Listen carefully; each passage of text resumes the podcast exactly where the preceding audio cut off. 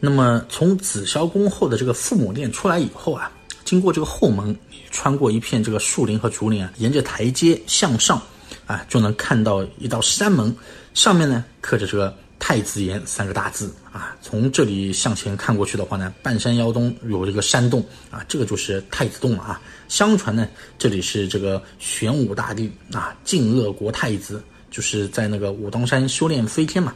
被玉皇大帝封为这个真武大帝啊，是武当山这个供奉的这样一个主神啊。他这个少年时修炼的这样一个地方。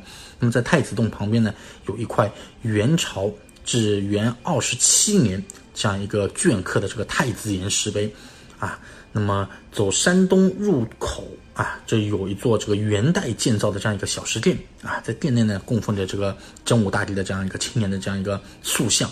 那么。他这个看上去就是面容非常的这个丰润啊，而且呢是个神态自若。那么这尊塑像和紫霄宫龙虎殿内的这个青龙白虎像，这个都是元代啊留下来的这样一个珍贵的艺术品了啊。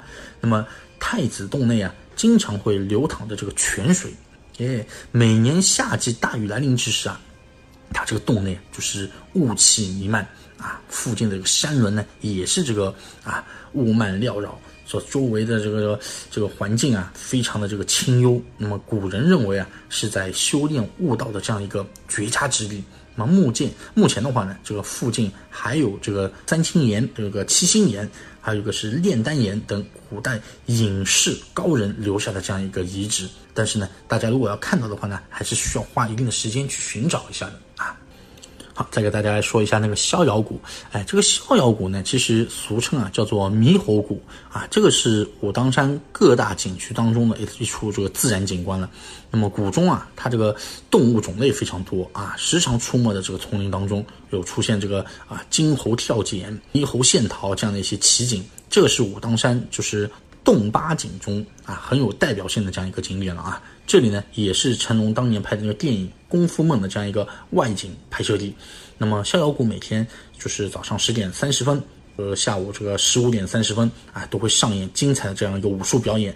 练武场呢，是面对的就是这个龙泉观，是由这个古老的这个剑河桥啊连接在一起的啊。这个是武当山古神道上的一个重要的这样一个通道。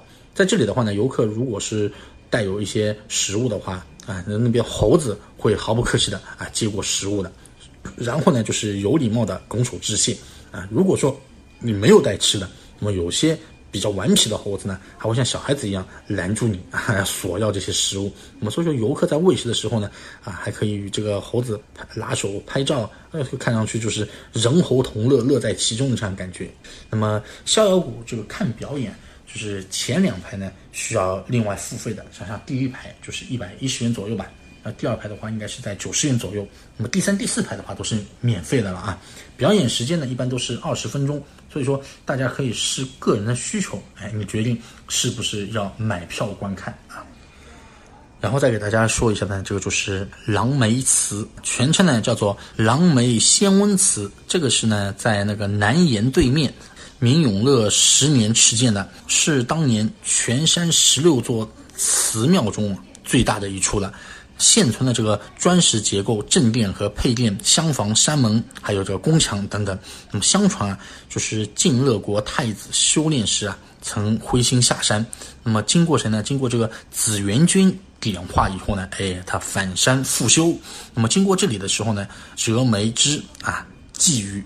狼树，那么他就是对天发誓，说说子若道成，花开结果，后果呢如其言，就是这个狼梅果啊，被称为这个狼梅仙果，这个是为武当山稀有的这样一个植物，在明时呢曾被列为这个贡果哈，那么后来呢这个狼梅啊，狼梅树绝迹了啊，这个也是成为一个千古之谜。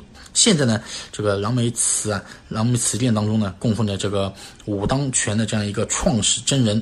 玉皇大帝、文武军官这样的一些神像都是供奉在那边的。那么传说呢，真武大帝坐在这个狼树附近的这个岩屋里修行啊，他整日打坐苦练，而且呢是诚心的这个修行了一年。那么梅树呢，就是每修行一年，这个梅树呢就会发一条根，然后呢他又潜心的这个修行了一年，这个梅枝呢又发一半芽。那么他这个诚心诚意的这样一个修行一年又一年，这个梅枝呢，就是郁郁葱葱的这个长出了茂盛的这样一个枝叶。他那个修行成功了，那么梅枝呢就在这个榔树上长成了这个大树，而且结了这个香果。因为这个榔树上长的这个梅树啊，那么人们呢就把这棵树称之为什么？叫做榔梅树。这个树果呢叫做榔梅果。那么狼梅果呢又大又咸啊，看上去金灿灿的，嗯三五里之外都能闻到一股清香。那么武当山的穷人啊，把这个狼梅果呢就哎采回家。那么病人吃了这个狼梅果呢，这个病马上就好了。那么瘦弱的人吃了这个狼梅果呢，啊，马上就变成啊身强力壮了。哎，我觉得这个健身的，如果有健身的小伙伴，那当年要是能够吃到这个狼梅果，对吧？增肌的感觉有点。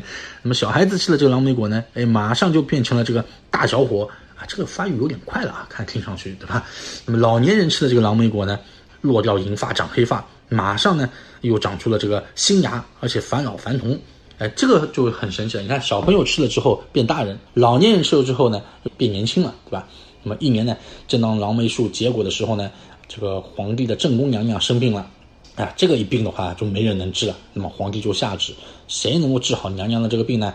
有气的啊，就是高官认坐；如果没有气的，召为驸马，道士盖大殿，和尚盖寺院，封为大神仙。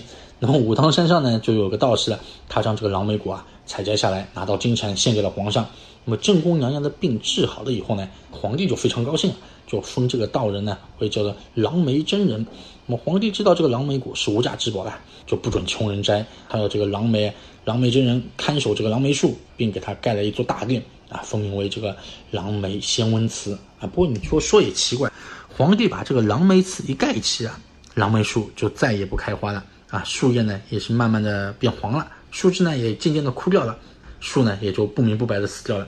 从那个以后呢，武当山只有狼梅祠，就再也没有狼梅树了，对吧？然后这个非常神奇啊。